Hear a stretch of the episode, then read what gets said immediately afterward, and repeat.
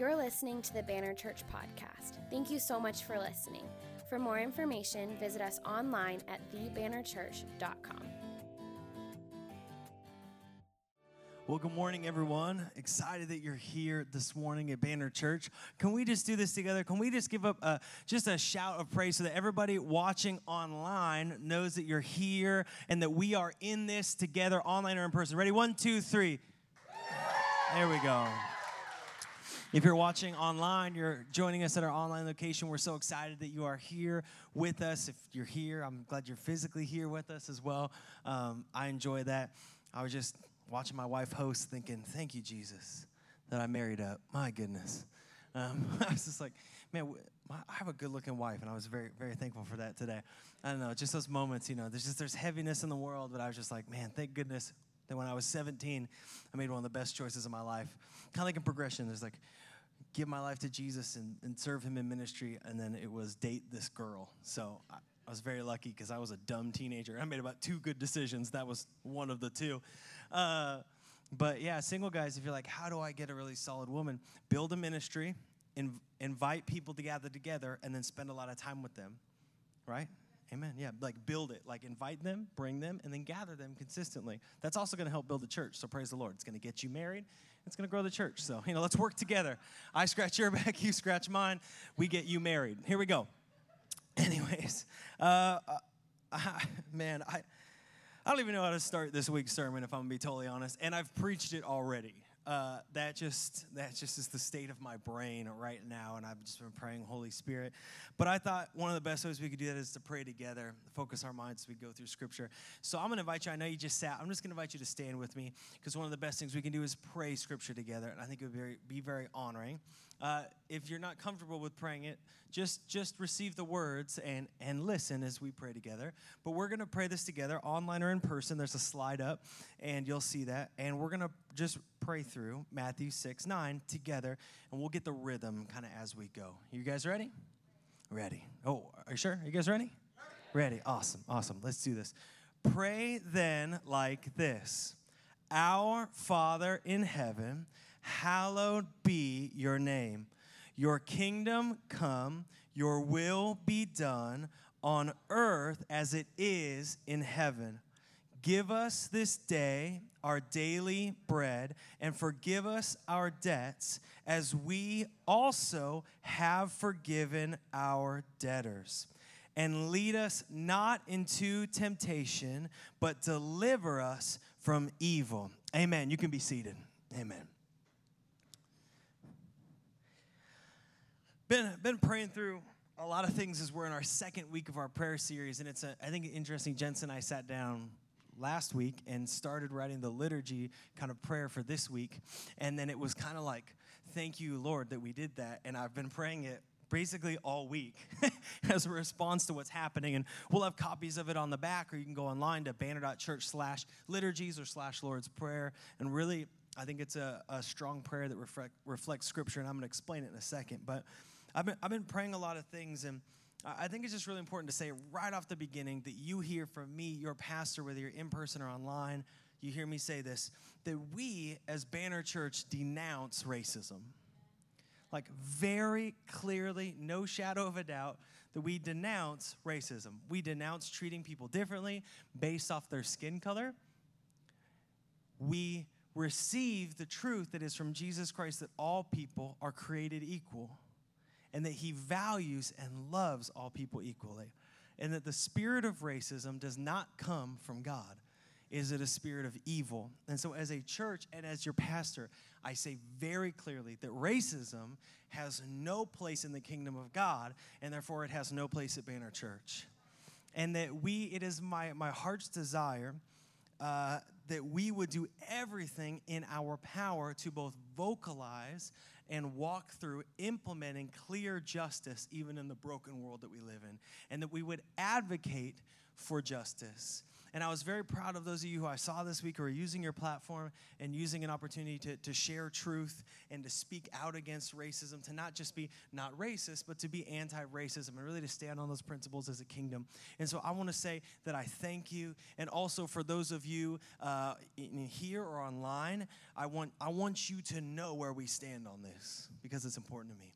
That we are completely 100% anti racism, and we believe all people are created equal by God. And that we never and will never treat you differently because your skin color, your nation of origin, whatever is different. And it is my desire as someone who is a white male in America, which feels like I kind of hit the, the lottery genetically and globally, if I'm gonna be honest, right? Uh, I, I want to use every platform I have, which happens to be this literal physical platform and a digital platform, to say that we support justice for all people and to constantly say the conversation is open and my, my phone and this church and my office is open to hear the cry of everyone's heart as they walk through this and how we can support and how we can encourage and how we can cry with you and how we can walk with you. And I think anybody that knows me in this church or knows that that's true and that I will not shy away from tough conversations or checking my own privilege or my own life or walking through those things because I really do believe this for the kingdom that when we say Banner Church. Banner Church comes from Yahweh Nissi. The Lord is my banner. And it says in Scripture in Isaiah, it says, from the root of Jesse, that is through Jesse, through the lineage of David, that's Jesus Christ, there will come a banner that will be lifted up so that all people will be gathered under him. And then Jesus, when he comes to fulfill that, he says, When I am lifted up, I will gather all people to myself. And then our mission statement that we put on the back of this church, you probably can't see it online, so I'll read it to you, says, So that all people can experience the freedom and the power of a new life in Christ. So it's important that you hear me say that we stand together. We mourn, we repent, we affirm, we support all people. And we stand for justice as Christ does. The gospel is a gospel of justice. It's important. And I I know I normally start with a with a funny story or anecdote, but I feel like this needs to be said because I feel like as I'm watching the news, even you know last night, you know they were um, there was destruction at uh, Fashion Square, and people were looting the cell phone kiosks, and it just feels like every time we turn around, there's just more chaos. It's like everyone stayed inside for a couple months because of a pandemic, and now everyone's outside, you know, trashing major cities, and there's violence, and there's there's so much racism, and it's not that it hasn't been there; it's just we have more video now, and and I think like the the response that I've sensed from so many people is just kind of a, a general heaviness, like like a weariness. You feel that? You feel that? And especially the people that I talk to that are that are facing racism face to face daily, just feeling a sense of weariness. And so I began to cry out to God this week God, how do we pray in the face of evil, in the face of racism, in the face uh, uh of so much that's going on? We're like, how do we pray? Because because we are seeing all kinds of responses to this, right? To, to, to evil, to racism, to, to, to being uh, isolated and isolation. I just was reading an article uh, that there have been as many suicide, attempted suicides in four weeks in Los Angeles County as there has been for the whole year normally in the same county, right, due to isolation right? I mean, it, there, there's so much. It's like, what do, what do we pray? Some people, they just want to like fall in a heap and like a puddle on the ground. Some people uh, lash out in anger because they feel unheard and abused and oppressed. And there's all these different responses that come from the flesh. But, but since we have received a love that is great and a spirit that is mighty and within us, how do we respond today on the day of Pentecost, the day that we celebrate that the Holy Spirit descended and came and fulfilled the promise, and the Comforter is here indwelt within all believers? How do we pray in the face of evil given the truth that we have received? And I asked that question. And God just put the scripture that we're, we're studying together in the back of my mind over and over. Your kingdom come, your will be done on earth as it is in heaven. I'm like, God, no, we already did, we already did assurance, or we already did a declaration. That was last week. Like we're on to assurance, and I just kept hearing, Your kingdom come, your will be done on earth as it is in heaven. Your kingdom come, your will be done on earth as it is in heaven. And so I started to ask questions. God, what does this prayer have to do with what we are facing today? What does your kingdom come, your will be done on earth as it is in heaven? What kind of hope does that give us? What does that give us? What does that teach us? What are you trying to teach us? Remember, this whole series is to teach us how to pray. So, what are you trying to teach us? And I feel like God gave this word that He had spoken even beginning when we planned this series, and He had spoken it the week before, but He re kind of affirmed it in my heart, and it's the word assurance assurance. Everybody with me, whether you're in here or you're online, say the word assurance. Come on, say assurance. Assurance. Assurance is a deep peace and a consolation that comes from God, the confidence in God's ultimate power and authority. Assurance is not blind hope, it is confidence in what you know to be true, even if you do not see it manifest in the world. Hebrews 11 1 says, Now faith is the assurance of things hoped for, the conviction of things not seen. See, assurance is grounded in the authority of God, both in the past, in the present, and in the future. Assurance. Jesus knew, like all of us, that his disciples would face persecution. And I'm talking like, not like can't go outside, which you know has its own limiting elements. And I'm not saying like businesses shutting down, which is devastating and, and brutal. And I'm not saying, um, you know, someone burning something or this building even. I'm saying he knew they would be cut in half, speared, drugged behind horses, like brut- brutality to them. And so when he taught them to pray, he built in this in assurance because how do you pray when you're facing evil? How do you pray when you're facing that kind of evil that would come against you? You pray a prayer of assurance. He taught them to pray, Your kingdom come, your will be done on earth as it is in heaven.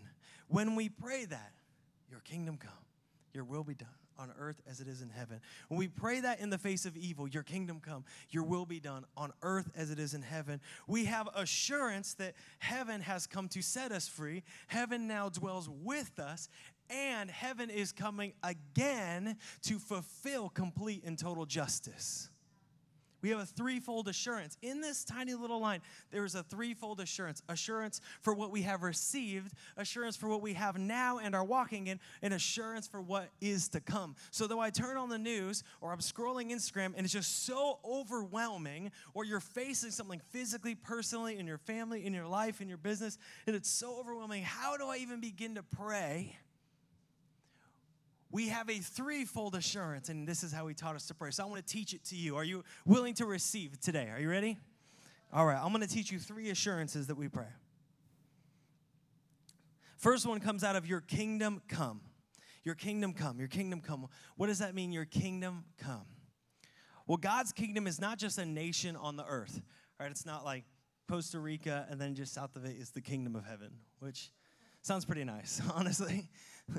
If it was there, we should we all go take a trip, go on the beach, just relax for a little bit.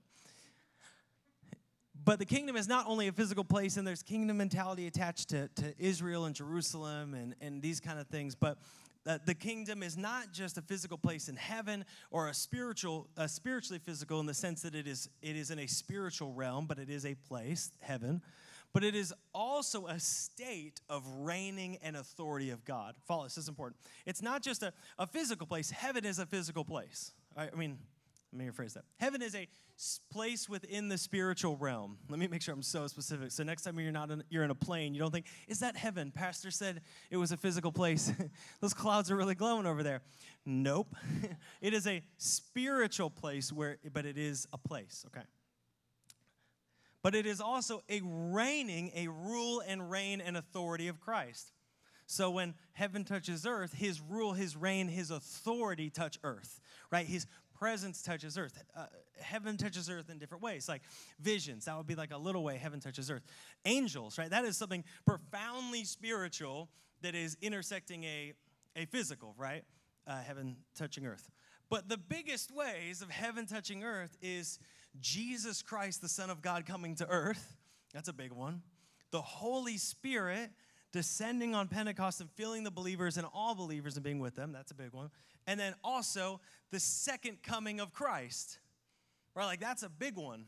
Like when Christ comes again and the kingdom of heaven in a more physical sense is here on earth.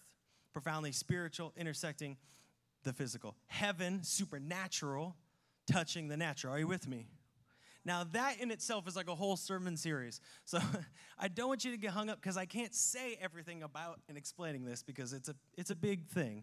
But just to get this understanding of how the kingdom of God comes, the coming of the kingdom of God. So when we pray, Your kingdom come, we're, we're praying a couple different things, and that's just to say this. Assurance one is Jesus came to bring salvation and reign over the hearts of man, not men as in you know men and women, man as in mankind. Important. I'm working with the terms that society's given us. Okay, man. Jesus came to bring salvation and reign over the hearts of man. When you pray, Your kingdom come, Your will be done on earth as it is in heaven, we are remembering the life, death, and resurrection of Jesus Christ and asking that He would reign over the hearts of every person.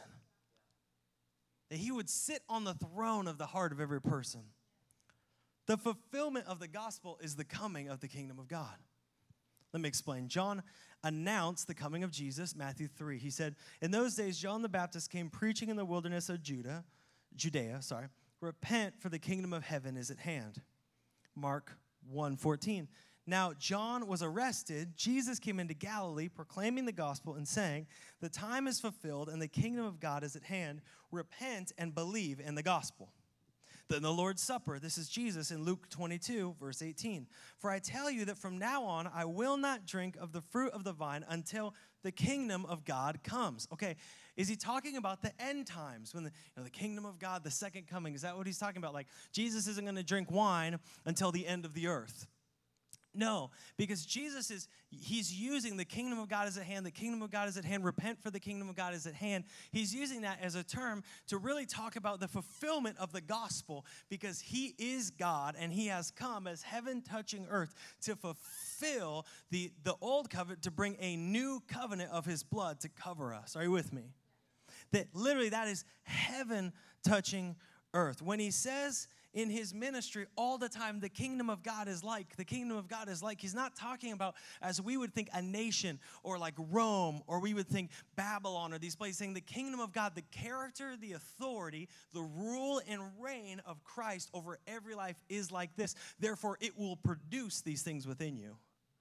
When Jesus reigns in your heart, it will produce his character. Are you with me? When Jesus reigns over your life, it will produce the qualities and virtue of his character. This is why, where Jesus reigns, racism does not reign. If he really reigns, if he reigns over your heart, how could racism also reign in your heart? They are incompatible. Because Jesus Christ loves and values all people. And he prays in the garden God, help them to see that you love them as you love me. He did not specify a certain group of people, he just said, God, help them to see. And so when we pray, Your kingdom come, Your will be done on earth as in, as in heaven, we pray, Jesus, would you reign in the heart of every person? Would, as they are awakened to the reality of the hope, right? I mean, think about this that Jesus came to die for a debt that we could not pay, to go to a cross that we could not bear to go to a grave that we could not defeat, to rise again into a resurrection that we could not achieve. And then he gives all of it to us. Every part, every person, every single one. And we pray, Jesus, in light of that, would you reign not only in my life, but in the lives of other people? What would it look like in this nation, in this city, if Jesus Christ was on the throne of our heart? What would it look like? How do we treat people? Jesus, would you reign over every life. Where his kingdom reigns, so does his integrity. Where his kingdom reigns, so does his love. Where his kingdom reigns, so does his passion and care and compassion and justice and truth. That's not to say if you sin this week, God doesn't reign over your life, and therefore you should be terrified because you're like two steps from the fiery furnace. That's not what it's saying. God understands our brokenness and has given infinite, He's given mercy to all of us Praise the Lord. Amen. But it is to say, who do you intend to have sit on the throne of your life? And that first assurance we get is God, you have come and therefore you dwell on the throne of my life. Therefore, God, would you dictate and guide by your will my character and my virtue and my attitude and how I respond and how I treat others and how I walk this life with integrity on the road to sanctification. And God, would you also reign in the hearts of others? Why are we constantly so shocked by human evil when God is not on the throne of their heart? What, what do you, what do you think is going to happen? Like collectively, we're just constantly shocked. Like, I, I can't believe it. I'm reading a book about the Holocaust right now from the perspective of somebody, a psych- psychologist who was walk, who was in a camp. And one of the things they talk about is just like eventually they just became unsurprised by the scope of human evil. Yeah, because 2020 has done the amazing job of ripping down the veil and the lie that people are just inherently good. We're just inherently good. Well, history would tell us that that's not true. People are just inherently peaceful. They want to get together. Races, tribes, nations. Maybe we came from a different planet. On this planet, that's never been true. we got four people deep and someone killed somebody. We should all be brothers. Well, that didn't work out for the first two brothers on earth. right? People are not inherently loving and gracious and kind. It, children are innocent, and in innocent, they're gracious and kind. But people are inherently evil. And the more we get adept at being individual and being ourselves and sitting on our throne, the better we get at being evil. And so when we pray, Your kingdom come, Your will be done on earth as it is in heaven, we pray, Jesus, would you reign on the hearts of every man? Would you produce within every man, woman, and child the nature and character of your kingdom? Are you with me? Jesus, we remember your resurrection reign in our lives. If you've declared who he is and you're looking for something, God, how do I respond in light of suffering? I would say start with that. Number one, God, would you reign in our hearts? May your kingdom be evident in our lives. The second assurance that I believe we get, and I'm thankful that it's Pentecost, is that the Holy Spirit came on Pentecost to dwell within us, producing the fruit of the kingdom. So important. The Holy Spirit came on Pentecost to dwell within us, producing the fruit of the kingdom. Now, you and I in this room, we might disagree on how the Holy Spirit operates now. I just go off what the Bible says, and unless the Bible tells me something stops, I just believe it still continues. So that's where I'm at. And you might have seen different expressions of its use. But the reality is that the Holy Spirit came on Pentecost to dwell within you, and that should assure you. In the light, in the light of, in light of suffering, in light of pain, when Jesus ascended to heaven, he didn't like, he didn't be like, all right, guys, I'm gonna ascend. Good luck. Like, I'll see you guys later. Like, don't mess up too bad before I come back, or, you know, hell, right? Like, he didn't just ascend, like, oh, I will see what you do. And I know it's not gonna be anything good because, you know, the whole Old Testament kind of says it won't. He, when he ascended, he promised us something special. I wanna read it to you. John 14, 16. And I will ask the Father, and he will give you another helper to be with you forever even the Spirit of truth, from whom the world cannot receive, because it neither sees him nor knows him. You know him, for he dwells with you and will be in you. Acts 1 4 says this And while staying with them, Jesus, staying with them, he ordered them, his disciples and followers, not to depart from Jerusalem, but to wait for the promise of the Father, which he said, You heard from me. For John baptized with water, but you will be baptized with the Holy Spirit many days from now. And he said to them, is it not for you to know times or seasons that the Father has fixed on his own authority? But you will receive the power when the Holy Spirit has come upon you, and you will be my witness in Jerusalem, in all Judea and Samaria to the end of the earth. Believe, believers take this, the disciples take this, and they go in the upper room. They take this promise that God has given them. And what do you think they prayed? I, I, I think it's likely one of the things they prayed is, Your kingdom come, your will be done on earth as it is in heaven.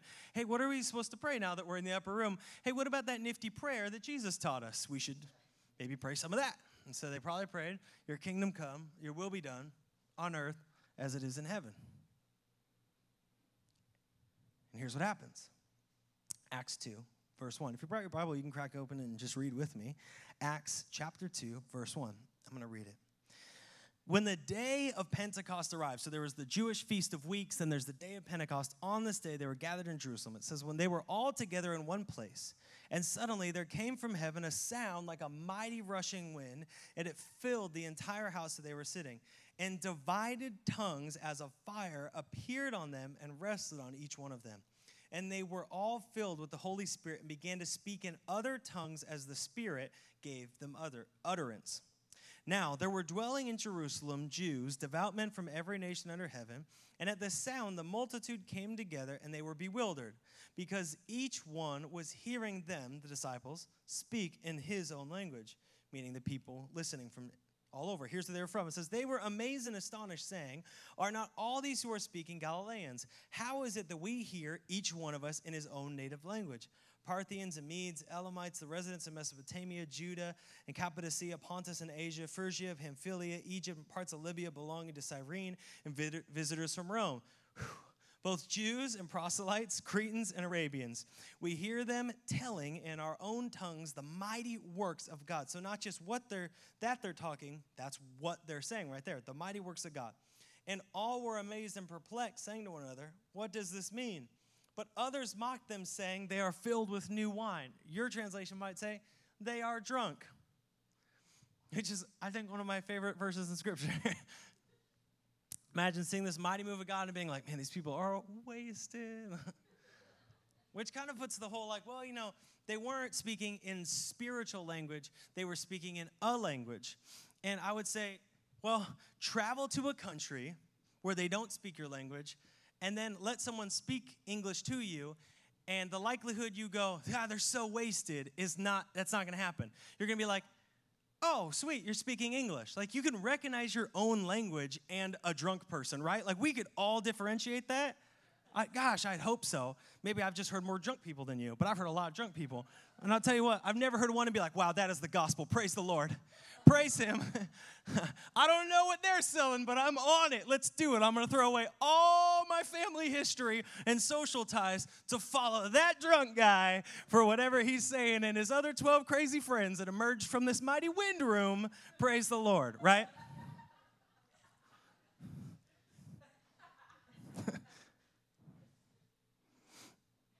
Obviously there was a supernatural thing happening where the disciples were speaking a language they did not understand and people were receiving I, I don't i don't want to fight you on this. All i know is that when the holy spirit moves that we're told in scripture that he gives these tongues and utterance and tell, i'll tell you what was really the move of the holy spirit and here was the gift evangelism. Thousands of people came to know the lord. Thousands of people. Thousands of people who were coming from all over who were oppressed who were marginalized who are probably feeling hopeless, who are crying out, who are believing for more. Pentecost is the day when the kingdom of God, when heaven touched earth and the Holy Spirit fulfilled the promise that Jesus gave and filled his people.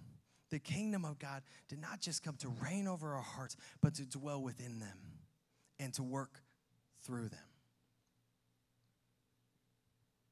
I think this is powerful for us. For us.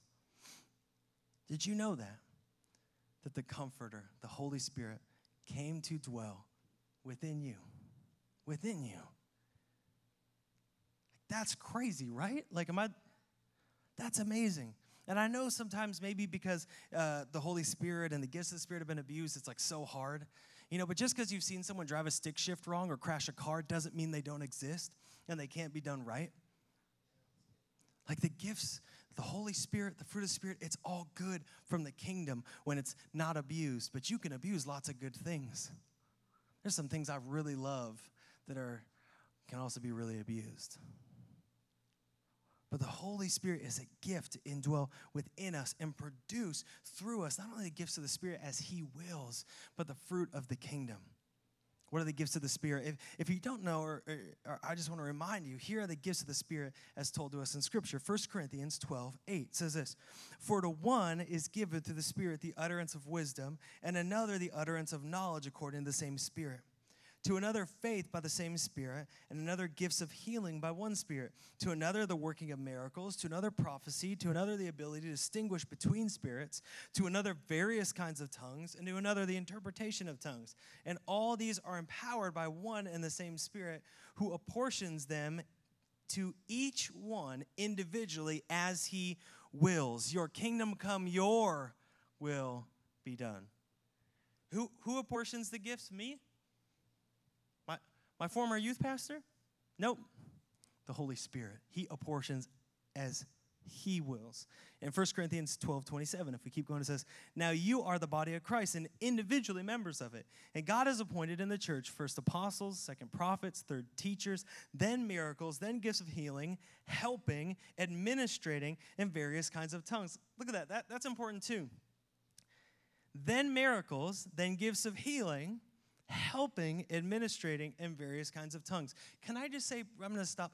Praise the Lord for those of you who are supernaturally gifted with, with the gift from the Holy Spirit of administration. I'm so thankful for you. Can we just thank, thank all the administrative people right now who have a supernatural gift of helping? Thank you that you have a gift that overflows, that other people turn away, you turn in and you help. Like, you're like, people are like, how do you do that? Be like, I don't know. It's because the Holy Spirit dwells within you and is working through you.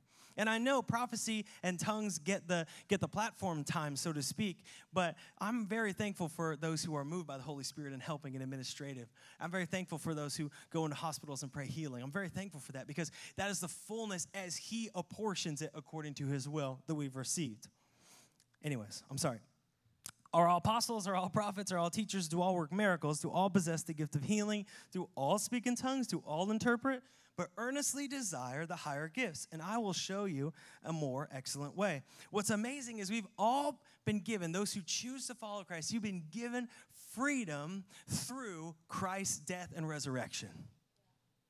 And you have been given power through the Holy Spirit, our mission, so that all people can experience the freedom Christ's death, death, and resurrection, and the power to the indwelling of the Holy Spirit of a new life in Christ. That is part of what you have been given. Every person, every race, every tongue, you have been given freedom and power through a new life in Christ. And it's not just the gifts, it's the fruit. Because if you just can, if you just are in the gifts, but you don't eat the fruit, you're gonna starve to death spiritually.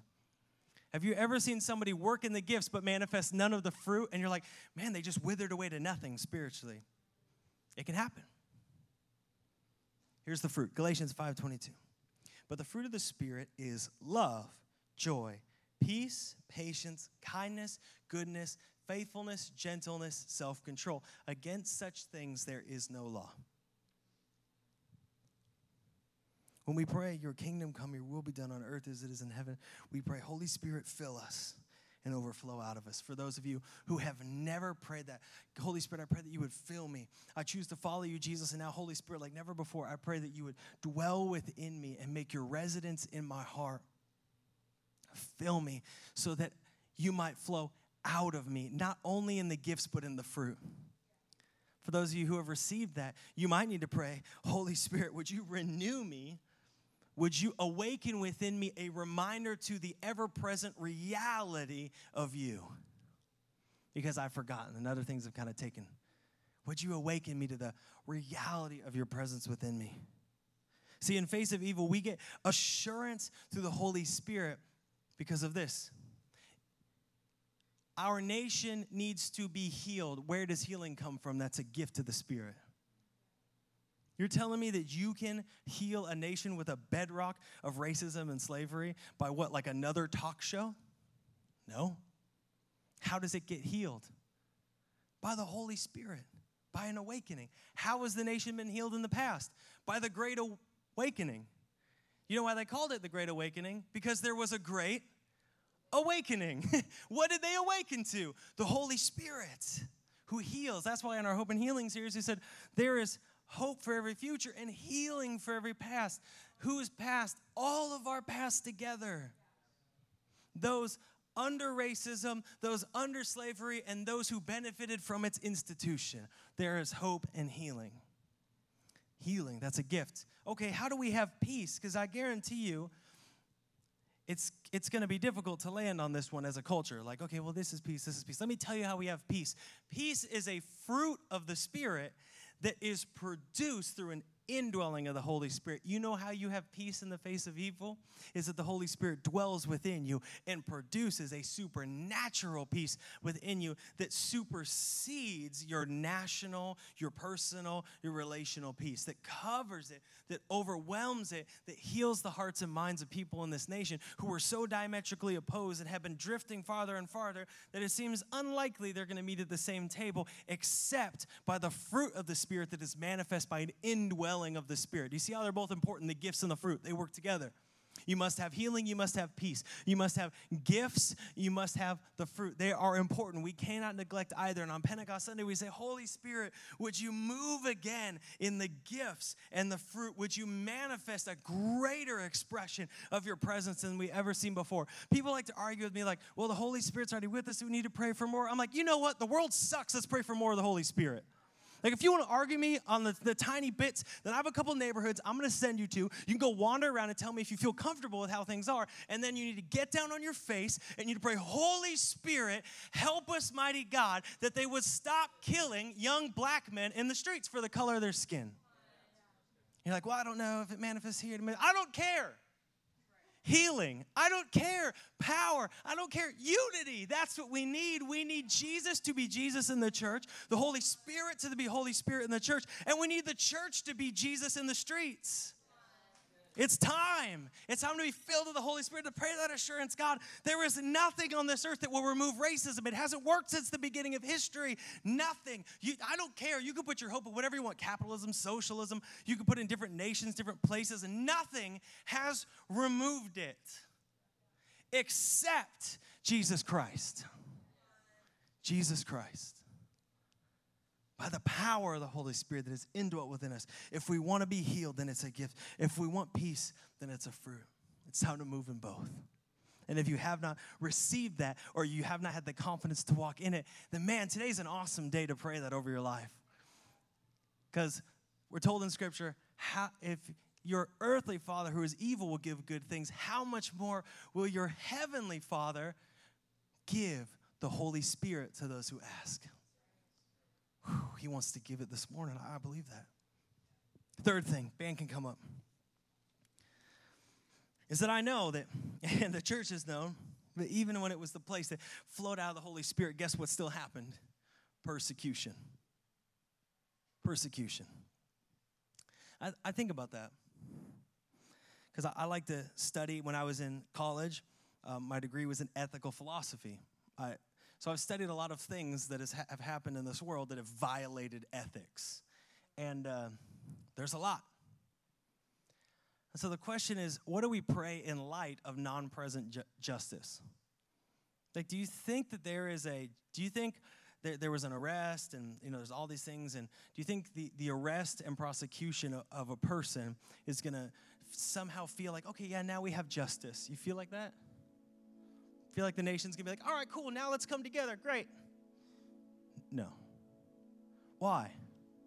Because earthly justice just it doesn't seem to lock in. Now that doesn't mean that we stop advocating, fighting, believing for justice, right? You're like, Pastor, this seems like you're getting political. Well, Jesus was political. You're like, no, he wasn't. I'm like, oh, okay. Jesus I'm trying. I said it really aggressively in first service, but I'm trying to keep it really tame for second service. Um, you know, I don't want to get in trouble in two services. Um, ah, whatever. I'll just be blunt because we, whatever. I'm not going to save myself the comfort of not saying this. Jesus was vehemently anti racism, nationalism, things that divided people. Very anti it. In fact, he was followed by a zealot who is that would be a very nationalist person, a, a zealot. Know, he was very strong in the way he taught and led. He did not demean, he did not destroy, but he very abundantly taught. And people say, well, you know, the church shouldn't be political. If you honestly think the things that Jesus said, the things that inevitably got him killed, the things that inevitably so infuriated the local jurisdiction and federal law that they crucified him in one of the most brutal ways possible, are, if you think those things are not are, are, are apolitical or non-political, you got to go back and read them because the things that Jesus said are absolutely astonishing. Now he he wasn't like fight the power and you know, do these things. He but he very clearly preached principles that went against what his political system preached. And turns out they didn't like that. Because the principles of the kingdom of God supersede the laws of man. Things about life, things about truth, things about dignity, things about equality. They supersede it. And so when you preach the gospel of Jesus Christ in the fullness of what it is, well, it's going to affect your politics, or it should. And I'm not here to say red, blue, whatever, you know, old white guys running for what. I'm not talking about that. I'm talking about justice and truth. And that's expressed in a lot of different ways, but it's very, very, very important that we understand Jesus expressed truth about justice, the gospel. I've seen people say to some worship people I follow, just sing the songs. They're like, what? The gospel is nothing without justice. This is the third point. This is why it's important. The third assurance we have is the second coming of Jesus, bringing about perfect justice. This is important. The justice of the world will not be enough, it never is. But God brings perfect justice. When we pray, Your kingdom come, Your will be done, we're remembering the death and resurrection of Jesus Christ. We're standing, being filled with the Holy Spirit, and believing it manifest, but we're also looking ahead to the second coming of Christ. That's why communion is so awesome because communion looks back at the sacrifice of Jesus. It looks now as we are filled with the Holy Spirit and functioning in, in, with Him and through Him, and it looks ahead to the second coming of Christ and you're like, oh man, it's one of those churches. No, I'm not here to talk about all the end day stuff, but but the end of the world where Christ comes back, that should give us assurance, not fear. When, when God comes to judge the earth and bring perfect justice, that should not, I mean, maybe a little bit of like awe and like reverent fear, but not like afraid fear, because we're told that God made him who had no sin to be sin for us so that through him we would have the righteousness of God. So when Jesus, when God comes back to judge the earth, he does not see our sin and our unrighteousness. He sees what? The blood of Jesus. So don't like go home freaked out like, "Oh my gosh, if I if I like curse in traffic and Jesus comes back immediately, like I'm getting put into God court." That's not what I'm saying. People think that. It's important that we break that lie. But I'm saying that God has come to bring perfect justice. Matthew 24, 29, it says this Immediately after the tribulation of those days, the sun will be darkened, the moon will not give its light, and the stars will fall from heaven, and the power of the heavens will be shaken. That's going to be wild. It says, Then will appear in heaven the sign of the Son of Man, and then all the tribes of the earth will mourn, and they will see the Son of Man coming on the clouds of heaven with power and great glory. And he will send out his angels with a loud trumpet call they will gather his elect from the four winds and from one end of heaven to the other. Matthew 25 says, When the Son of Man comes in glory, all the angels with him, then he will sit on his glorious throne. Why is the second coming uh, of Christ so important? It's because sin created a separation between us and God. Jesus came to restore the relationship, and God comes to restore the creation. He comes to restore the perfection. Acts 17 31 says, He has fixed a day on which he will judge the world in righteousness by a man whom he has appointed. And of this, he has given assurance to all by raising him from the dead. That's Jesus. You cannot believe in true social justice without believing in eternity. You can't believe in true, true, true, true justice without really standing upon the assurance of the coming of Christ. In the face of evil, we're crying out, there must be justice. And I agree, there must be justice on this earth. There, we must be a just society. We must be just people who judge justly. But there also must be a just judgment which covers what we cannot do and fulfills what we cannot fulfill. You're telling me there's a physical justice for the Holocaust on this earth? Like, not a chance. Not a chance. And I want we we've told, so distorted this term social justice that we can't even say it now. It's just like, oh yeah, liberal snowflake. Like that's not what I'm saying. I'm saying real justice in our society must be achieved by the eternity that comes through Christ. And so that's not to freak us out, like turn or burn, but like thank you, Jesus, that though we constantly miss the mark on justice, you will never miss. You will never misjudge. You will never have weak justice. You will never miss the mark on justice. You will never sin in justice. There will be justice. Revelation 21, verse 1 says this Then I saw a new heaven and a new earth. For the first heaven and the first earth had passed away, and the sea was no more. And I saw the holy city, New Jerusalem, coming down out of heaven from God, prepared as a bride adorned for her husband. And I heard a loud voice from the throne saying, Behold, the dwelling place of God is with man. He will dwell with them, and they will be his people, and God himself will be with them as their God. Verse 4, I love this verse. Praise you, Jesus. I thank you, God. He will wipe away every tear from their eyes, and death shall be no more. Neither shall there be mourning, no crying nor pain anymore, for the former things have passed away. And he who was seated on the throne said, Behold, I am making all things new. We pray, Our Father in heaven, hallowed be your name. Your kingdom come, your will be done on earth as it is in heaven. We're praying. God, we wait in eager anticipation for it to be in Scottsdale as it is in heaven we wait in eager anticipation for it to be in the United States as it is in heaven. For it to be here. I don't know, whatever you want to call it. This neighborhood, South Scottsdale, whatever, Old Town, may it be right here with me in my life as it is in heaven. God, I eagerly anticipate the day when there will be no misjustice or judgment in this world and all pain and all tears will be wiped away. Anyone else just long for that? Like, I just feel Paul, and he's like, I want to be in eternity, but I also know I have responsibility here. I just feel that this week. Like, God, I want your kingdom to come, but also wait because I want more people to know you.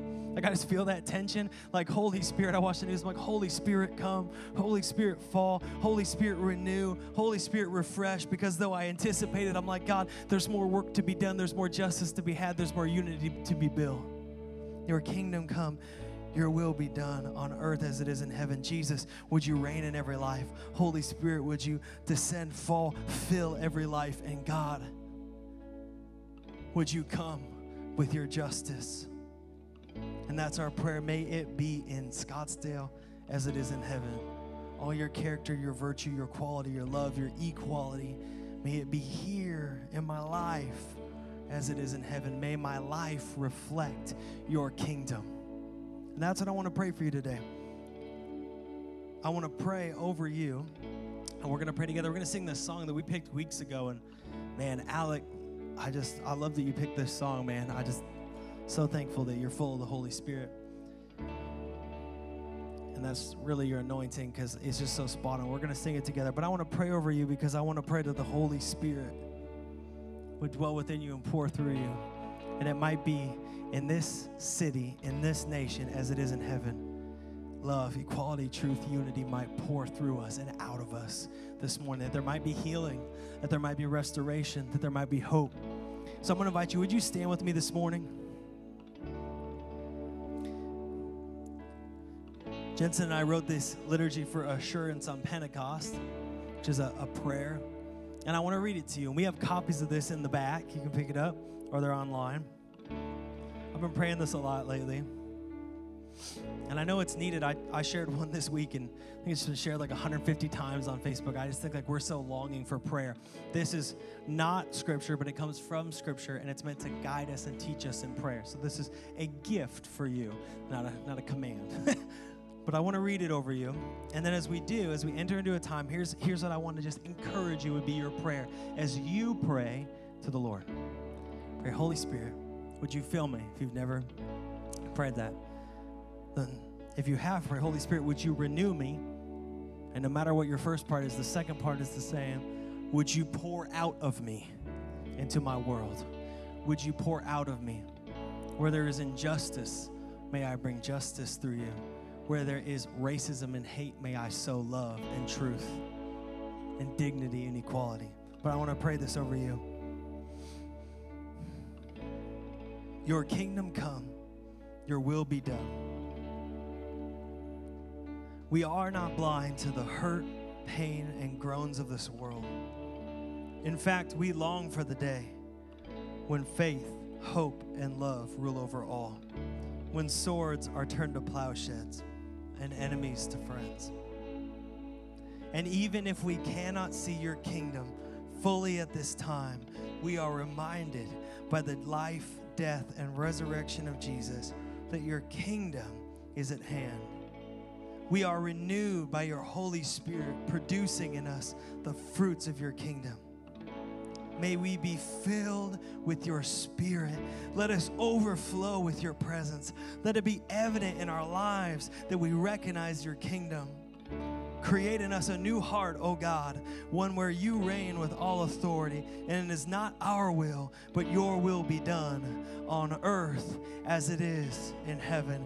Holy Spirit, we pray, fill us, renew us, and pour from us. We commit these moments right now, whether we're in Scottsdale or we're online, we commit these moments to seeking you, a filling or a renewal. And we pray that you would pour out of us, that you would produce within us the fruit, that you would work through us in the gifts. We give this time to you. We celebrate Pentecost, and we ask this morning, fill, renew, restore, pour out in Jesus' holy name.